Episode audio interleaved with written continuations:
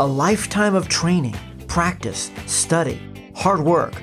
Through discipline, some achieve excellence, mastery, fulfillment, self actualization. What can we learn from their beginnings, discoveries, motivations, and falls? How do they dust themselves off and resume their journey? During these interviews, stories, and conversations, we reveal their intrinsic drive. John Lee Dumas showed early signs of his dedication and commitment to process. Pivoting to swimming after injuries forced him to leave the soccer pitch and basketball courts his senior year in high school. He quickly transformed one weakness and technique each day, and in the final competition of the season, he touched the wall first, winning the Maine State Championship in the 50 yard freestyle.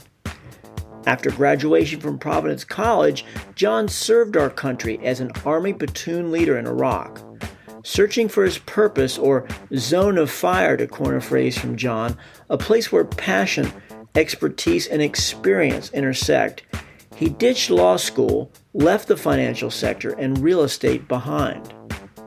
He began devouring podcasts, quickly realizing the lack of a daily show interviewing entrepreneurs and business leaders. He reached out to the host of his favorite podcast, The Eventual Millionaire. The host, Jamie Masters, became John's podcast guide and mentor. Fast forward to today, JLD has interviewed over 3,600 of the world's most successful entrepreneurs. John and his partner Kate Erickson and their small virtual team are the highest grossing daily affiliate and sponsorship show online. John and Kate are co creators of the Podcaster's Paradise, an online course, community, and resource assisting fledgling beginners to seasoned broadcasting professionals in realizing their podcasting dreams. In his new book, The Common Path to Uncommon Success, John distills essential qualities, mutual habits, in 17 focused steps to success. We are honored, thrilled, and excited to welcome my podcast inspiration, John Lee Dumas, to this episode of Intrinsic Drive. Let's just go to your beginnings, John. The, you know, was there an inciting moment for you? Where did you begin this journey of yours? So my journey actually did begin back in early 2012. So coming up on 10 years now, where I was just kind of searching for something that lit a spark in me, something I was excited about. I mean, you know, post army and law school and corporate finance and commercial real estate, I was kind of at this moment where I'm 32 years old. I don't feel like life has to be work that does not inspire you. Like I feel like work can be something that also you enjoy and that you're impacting others and you feel great about when you wake up in the morning.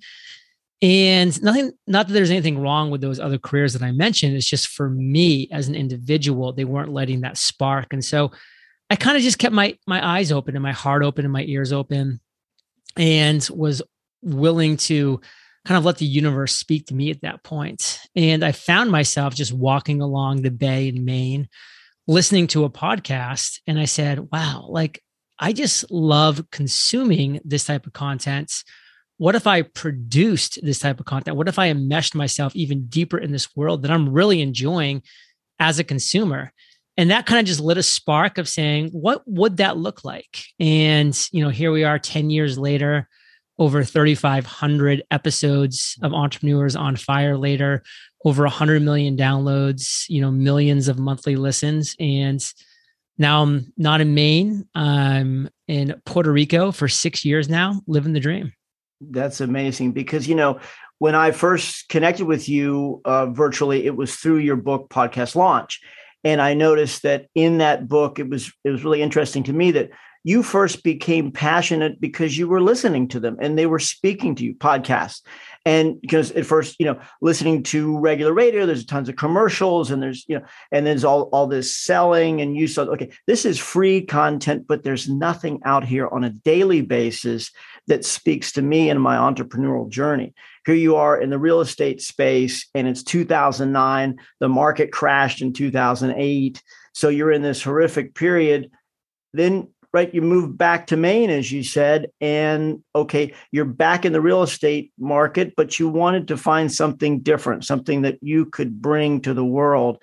Is that when you went to Blog World in 2012 in June? I think that was.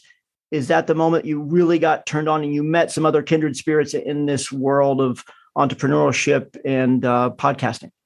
So after I kind of had that aha moment of, hey, maybe I want to get into the podcasting game, but I don't know really what that looks like. I said, well, who's somebody that right now is where I would want to be? Who is somebody who is running a successful business podcast? And I just went to my um, feed on my iPod. Okay. And I looked at the podcast I was listening to. And one of the ones that I really enjoyed by somebody who I really expected was a show called Eventual Millionaire with Jamie Masters. And I said, man, Jamie is actually where I want to be in a year from now. She's about a year, year and a half into her journey. She seems to have a great listenership. She seems to be really connected in the space. What would it look like if she mentored me? So I reached out to her we actually both lived in Maine randomly. So we got together for a cup of coffee. I can still yes. remember seeing her walk into Starbucks that day. that down, we had a great conversation. Okay. And then she said, This is what it's going to look like for me to right. work with you. And I said, I'm in. And one of her first strong recommendations okay was you've got to go to blog world 2012 in new york city and so that's when we made it happen i went down there and it was a game changer and that was a three month as you call of fire where you find that commonality of passion and hard work and expertise and all these things that you teach us on the things like this the podcast journal that i'm holding up for the listeners right now that i've used to, to launch our podcast. And i think it was amazing because even with all that even with your motivation as an athlete you know teaching yourself swimming as a as a guard in basketball right as a three sport athlete teaching yourself swimming there you are on the line in high school with baggy shorts. And you know you're you're you're, you're i mean as i read it in in the new book which i highly right. recommend which we're going to tag at the end the common path to, to, to uncommon success at harpercollins book which just came out this last year. And it's unbelievable how you trained yourself through the reps uh, as we as you say in business but the reps we know from athletics is is coming to that context. But even then we still have that reptilian mind, that uh, that part of us that's saying, ooh, part of our brain that's saying, I can't, or stops us from from full achievement. And you kept pushing back your launch, isn't that right? And she had to, your mentor had to say, Hey, look, John, I'm going to fire you if you don't push this button to launch this podcast, which happened September 22nd or so of that fall, right? Yeah, I think it's a great um, analogy you bring up with swimming because when I was a senior, you know, it's supposed to be my big year as, yeah. you know, the starting point guard for our yeah. varsity basketball team and Class A sports, which is the highest level of Maine. In Maine, okay. You know, I had been the starting point guard for the two years prior, so my sophomore and junior year was supposed to be a big year. An injury wiped me out of that. Um, fortunately, it wasn't uh, a bad enough injury where I couldn't swim. Right. So when I got into the pool I quickly realized that, you know what? Like everybody has essentially a similar body, but it's the people that work harder, train harder, put in the reps, have better stamina, have better technique, have better form, just adapt better to the water by being in it more. Those are the people that are winning. That's right. And so I just went all in on swimming. And fortunately, my dad was actually a collegiate swimmer at Georgetown. So I did right. have decent genes from that. Right. And he was willing to work with me as and well. Tech, and technique, which is so important in the water. And technique. Yeah. to work with yeah. know, my start, my flip turn. Yeah. I was able finally to man up and wear a Speedo. And, right. and all those things added up to me. Ended up, I ended up winning first place in the Southwesterns, which is essentially the entire south southern state of Maine, um, for the 50 yard freestyle, which is a very competitive stroke. Very competitive. I, had the, I had the fastest time. And that was, you know, starting off with an incredibly slow time. Like I ended up cutting my time like 40% over the season, which is almost insane. insane. But I had a, I had a really bad starting place. So I mean, you know, getting getting there wasn't too terrible. But I was able to apply that later in my life to podcasting. I'm like, just like in swimming, where I was terrible when I right. started, right. but I quickly got better. Why did I get better? Because I put in the reps. I was doing morning practice, afternoon practice, before, after, yeah, twice a day, three times a day, putting in the reps. And it just clicked for me that it would be the same with podcasting. Of course, I was going to be not good at speaking to a microphone, being interviewed, interviewing other people, public speaking, all these things. Right. Until I put in the reps. And so that was a huge light bulb for me that said, hey, if I'm going to do this, I'm doing it daily. That's amazing. And you, so we're kind of seeing your ascent, your rising in your craft, the discovery, the the drives, you're motivated. What kind of take us to your lowest moment, John? What's what's what was the fall for you in this process? And how you, you, and how'd you, you? After podcasting launch or yeah, after after the launch, is there a moment for you that okay, it was sort of uh you, you flatline, you weren't improving, and how did you pivot after that?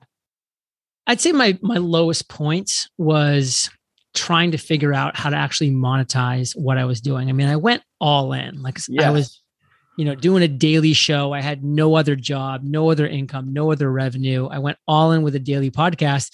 And even my coach, Jamie, was like, So how are you going to make money? And right you know, she was making money by doing a bunch of different things. And right. I was like, well, I just want to make money just from this craft of podcasting. And we were brainstorming ideas and, and she was like well i mean that might work that that might not work that probably won't work and yada yada. So it hadn't been done yet either. So then you're you're almost in a free fall in that. You're on your own. You have great mentors but it's a suspension of disbelief. You're you're in there. So then the lowest moment would be when i launched my first products which i thought was something that was going to be my launch pad into actually generating real revenue in my business and it just flopped. Like it just flopped. Nobody wanted it. Like looking back hindsight now and i speak about that in the book that you referenced the, yes. the common path to uncommon success it's obvious to me why that book uh, that pro- excuse me that product flopped. Um, but the reality was it taught me a lot. And my very next product very shortly after that was the most successful thing I've actually launched to date, which is something that you mentioned, Podcasters yes. Paradise, which is which we're still running to this day. Yes. Nine years later. So that's you know a big learning point for me and i think for a lot of people that are listening is you know that biggest like failure that lowest point that you have in your business in your life with your products with your services could really be the launch pad that you use for the next big thing I think that was so wonderful about the book too, John, is that okay, creators like to be in the intuitive and they like to go into the cave and create, create, create. But you said, hey, look, I didn't have proof of concept in this first thing, as you just described. But then as Podcasters Paradise, we're interfacing, we're getting this amazing real-time data from people. Hey, what do you need? Solving their big problems. So being of service how can I help you? I mean, one of the greatest things I get in, in the letters from people that have read our books now, you know, first book 1996, and now it's a backlisted bestseller and all these things. Thank you for helping me to help myself. Is giving the tools. That's what I love about you and Kate is it's full disclosure. If you look on the website today, if you go to Entrepreneurs on Fire, you know it, December income was two hundred seventeen thousand dollars. I mean, it, it, this is a person that's willing to go take you behind the backstage and, and give you that backstage pass of how exactly they're doing it. And it's just, you know, as Meriwether Lewis said, every journey is only contingent on the provisions. And so you're giving the tools and the provisions here. On the anvil, JLD, what is a defining moment? What what moment you think defined you to make help you become the leader in this podcast space? You know, I'm going to stay with the theme that you brought up there, which is transparency. I mean, yeah. I love yeah. the fact that we are so transparent with our business. And I think that really does define a leader as yeah. somebody that's willing to say, you know what? Like, I've got nothing to hide. I'm going to open the kimono up. I'm going to show you everything. And it's not all wins, it's not all rainbows and unicorns. Right. Failures or struggles or obstacles or challenges but there's also wins, successes, and amazing moments. And we want to show you everything so you can look at the successes we're having and emulate those successes, but also look at the failures that we're having and avoid those failures. So now, for over a hundred months in a row, we've been publishing a monthly income report. We have never been below a hundred thousand dollars a month. Remarkable. 100 months, which is yeah. just, you know, like such a like a tribute to the type of business that we've built. And as you mentioned, some months were two, three, you know, I think our highest month was close to $500,000. So we've been like really steady living a lifestyle that we want, you know, living a location independence, very lean, small team. We have a total of three other virtual assistants on our team besides myself and Kate. Fantastic. Two of them are in the Philippines, one of them's in Pakistan. So, I mean, it's right. just truly virtual, truly connected, truly lean. And we're happy to inspire other people to do the same and creating systems. I think that's one of the strong points that Kate brings to the team. If you go yeah. to Kate, Kate's take is her uh, blog and, and e-blog and, and, and audio blog. It's amazing showing you how you can do this wherever you are. And in today's economy, a lot of the young people coming up really have the wanderlust, want to be anywhere, and that's something they can leverage. And you guys have been off for even 90 days uh, yeah. on, on break and being able to produce daily amazing content with some of the great entrepreneurs of our uh, new century and the new economy. In your journey, what's what's next for you? Honestly, I don't know and i'm happy with that That's because great. i i believe there are so many amazing opportunities just around the corner yeah. that i just want to be ready for the one that makes sense to me i mean i'm getting you know so many opportunities every single day that you know it just has to be a no to basically everything because i want to be ready and willing and have the time energy and bandwidth right. to say yes when that next thing is the right thing so right now we know what's working Right. We're moving forward. You know, we have a lean team with systems. You know, our business is thriving. Yes. You know, working less than I've ever worked before, but you know, I'm enjoying life, you know, as much or more. So right now it's just like, what's next? We'll say. Fantastic. And in the slipstream on this show, we kind of look back and give gems of wisdom and parting advice. What would you like to leave with us today as we close? On intrinsic. I'd like to leave with a quote from Albert Einstein try not to become a person of success, but rather a person of value. And when that quote really sunk in with me, I realized that I needed to just focus on providing value to this world and that success would find would follow and find me. And that's been true. Yeah, John, you know, just such a pleasure to be with you. I'm going to leave you with I know your schedule is so busy, but I'm so glad you're taking time for your own health we need more of you in the world and we need you at full capacity. And, and, so that's a blessing. Thanks for coming to Intrinsic Drive. Such a wonderful time to be with you. Thanks, brother. Appreciate it, Phil. Thanks for being with us. We appreciate you opting in, subscribing, and reviewing us, for thumbing us up and following us on socials, liking us. We like you. Drop us a note Tell us what stories move you. For books, videos, resources, and more information, visit us at whartonhealth.com forward slash shop Wharton Health. And be sure to join us for the next episode of Intrinsic Drive.